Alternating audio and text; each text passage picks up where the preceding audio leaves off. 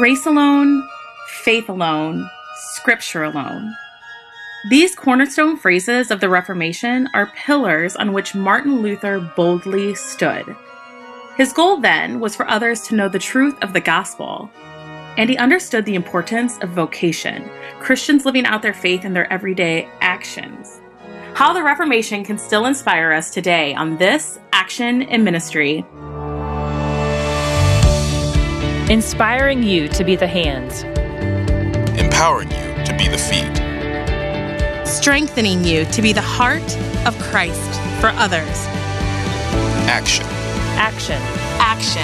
In ministry. Hi, I'm Rachel Legoutet, and this is Action in Ministry. Just recently, children and many adults alike dressed up, collected candy, and wished their neighbors a friendly, happy Halloween. But we'd be leading you astray if we failed to mention a foundational celebration that falls on the very same day, the Reformation. Martin Luther led a charge that changed the course of Christianity forever, and though it happened more than 500 years ago, its impact is lasting.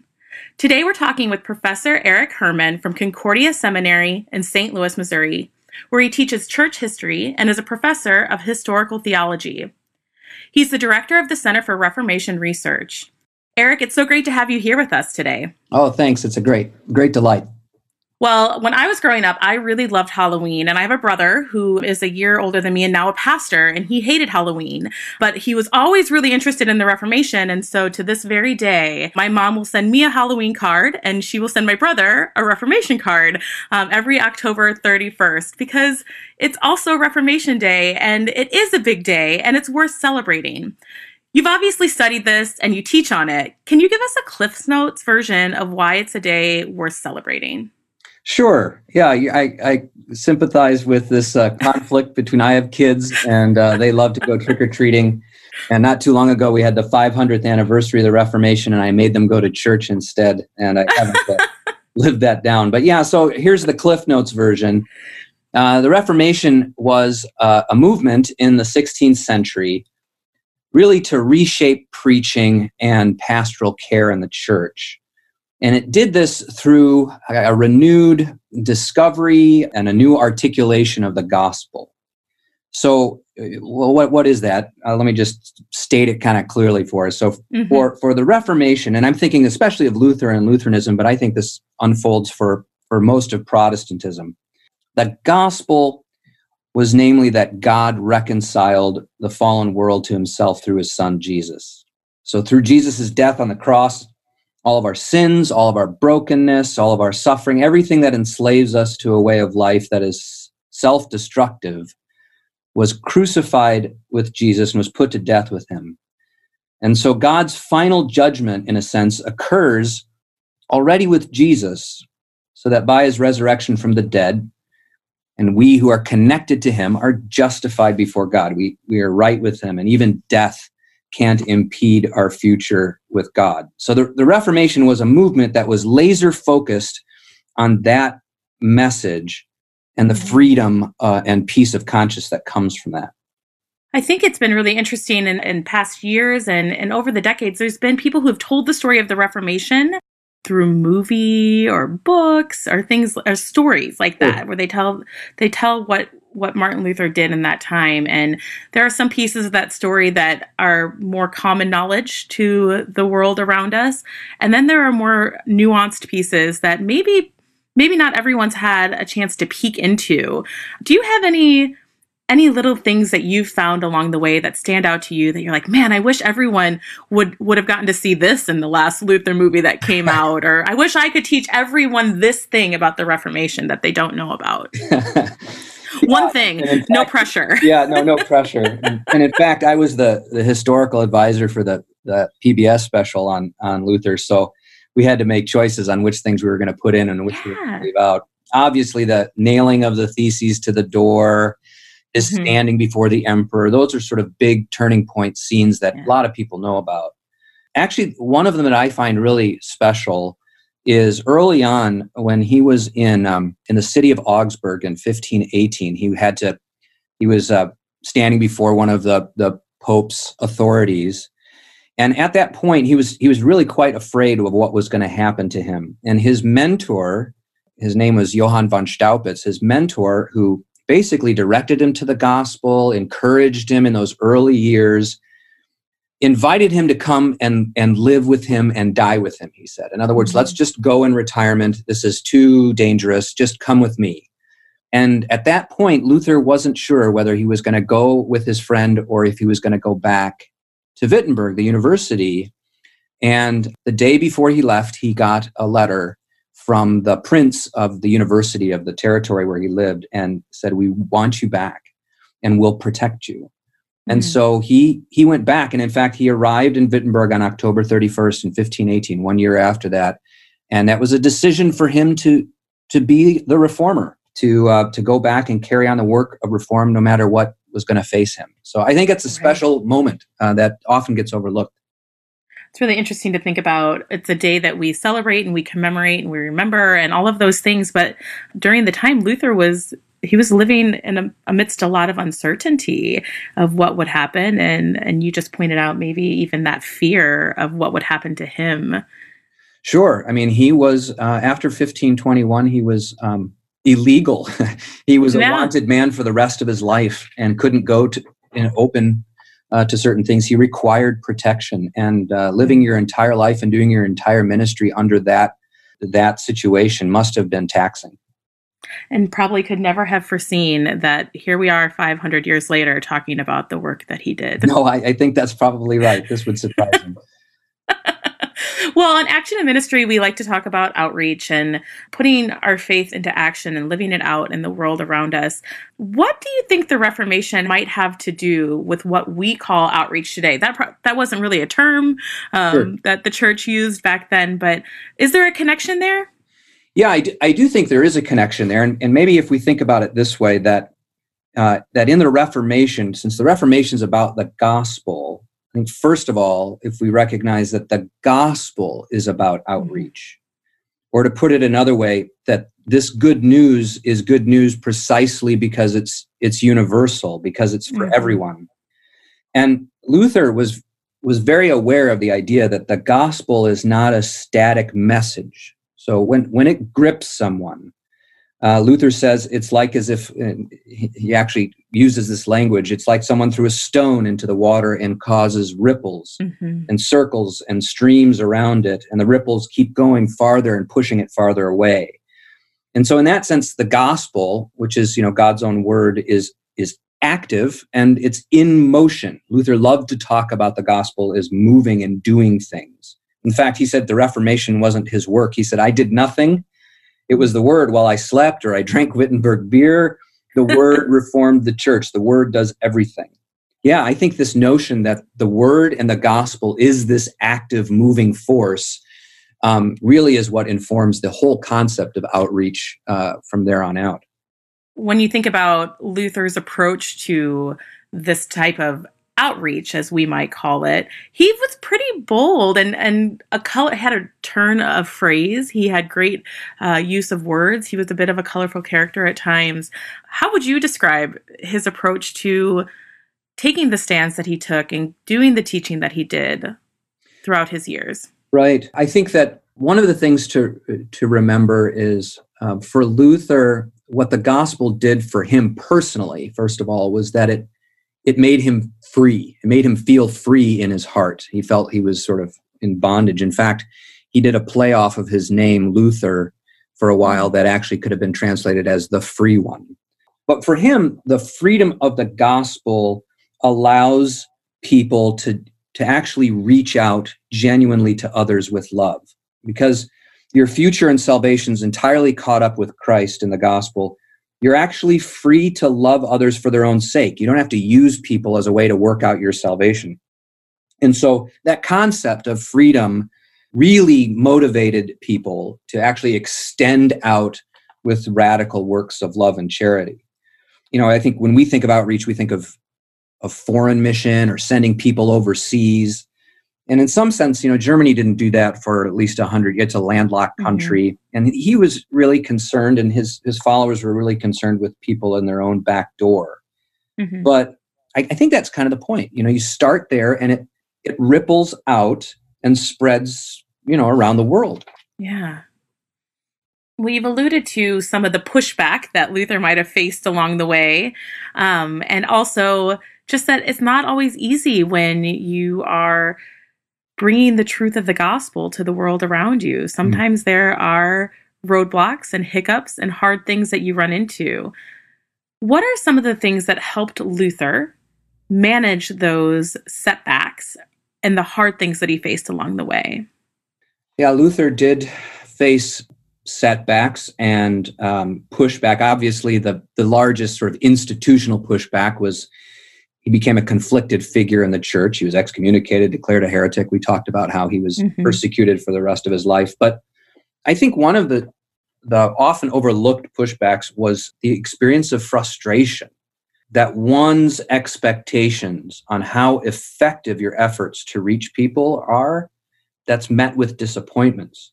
Luther would become very frustrated with how slowly it seemed that people would change. Actually, in 1530, Luther stopped preaching to his congregation in Wittenberg. He said, "I'd rather preach to mad dogs, for my preaching shows no effect among you, and it makes me weary." Now, he picked up a couple weeks later and sort of, but you get that sense that he just wishes things would move along faster. He has certain expectations. I think there are probably a couple of things that helped him in those frustrations. One is that earlier point that we said, that the gospel is moving, that it's in motion. When we think of outreach, we usually think in terms of growth, like the number of people reached. But Luther thought of it primarily as in terms of movement. The gospel had appeared in Germany in his lifetime and brought many to true faith. But if the Germans were ungrateful, then he said the word would move on to another place, like a rainstorm moving from one place to the next. And I think the data has borne out. If you just look at where things are now, the momentum and the gravity of Christianity is shifted from Western and Northern Hemisphere down to the global South. I mean, and not too long, Christianity will be primarily a global Southern religion. It has shifted, moved. And I suppose the last thing I'd say along these lines with frustration is that Luther had to keep reminding himself that we are not justified by the fruit of our work, right? Yeah. It's how effective it seems to be in the present. We're justified by Christ, and the full fruits of our work will only be seen on the last day. And so being someone who reaches out with the gospel is first and foremost an act of hope. And he had support from people along the way as well to help him persevere when times got tough. What did that support look like for him? Well, I mentioned earlier that Luther was protected by his prince. So he had sort of financial and political support, which was pretty helpful and kept him safe. I mean, that was one of the main differences between him and some other earlier reformers. He had very supportive colleagues, so he didn't do this work by himself. He had people surrounded him, friends and co-workers that worked with him. He was married in 1525, so he was a monk, as you all know, but then stopped being a monk, probably about then when you get married. And she was a constant source of support and help along the way. So, you know, obviously the word of God and belief and trust in Jesus Christ, but then all of these other things around him really created a context for incredible activity and confidence in his work. Yeah. And so here we sit all of these years, hundreds of years later, talking about the Reformation. And we do that because it was a significant event in the church's history, in the world's history.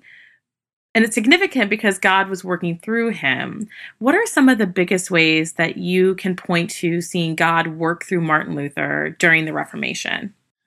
Yeah, that's a good question. Luther's impact, right? Luther's effect on people. And, you can list all sorts of things in terms of where the history of Luther's work has impacted. I mean, he invented the Christmas tree and 9-pin bowling and public education and all sorts of other stuff. But I think that one of the more interesting places to look is to see how he impacted pastoral care among the people in his day. And one of the places to look at this is look at all of the letters he's written. If you read Luther's letters, you get a very different picture where he's He's writing to parents of students. He's writing to people who have lost a woman who's lost her husband, and he's carrying out pastoral care. And if you sit and you read these letters, it's almost like a devotional experience to see someone kind of sit over their shoulder and watch them care for others with the gospel. And he's written reams and reams of letters, and you can get some nice translations of this that are really quite beautiful. Mm. How do you think Luther's approach to bringing the gospel to the people around him applies to us today? What can we learn from him, and how can we use that to inspire us in 2020? In 2020, right. Yeah, Luther for the 21st century. Well, I think that sounds like a new class. It does. I'm going to write that down. Write that down. Yeah. No, Luther is, it's interesting. So many people are reading Luther. We're talking about him. When they were trying to collect his writings in his lifetime, he objected against it. He thought this is ridiculous, that the whole point here of the Reformation is to read and understand the Word of God. Why would you replace that by reading me, right?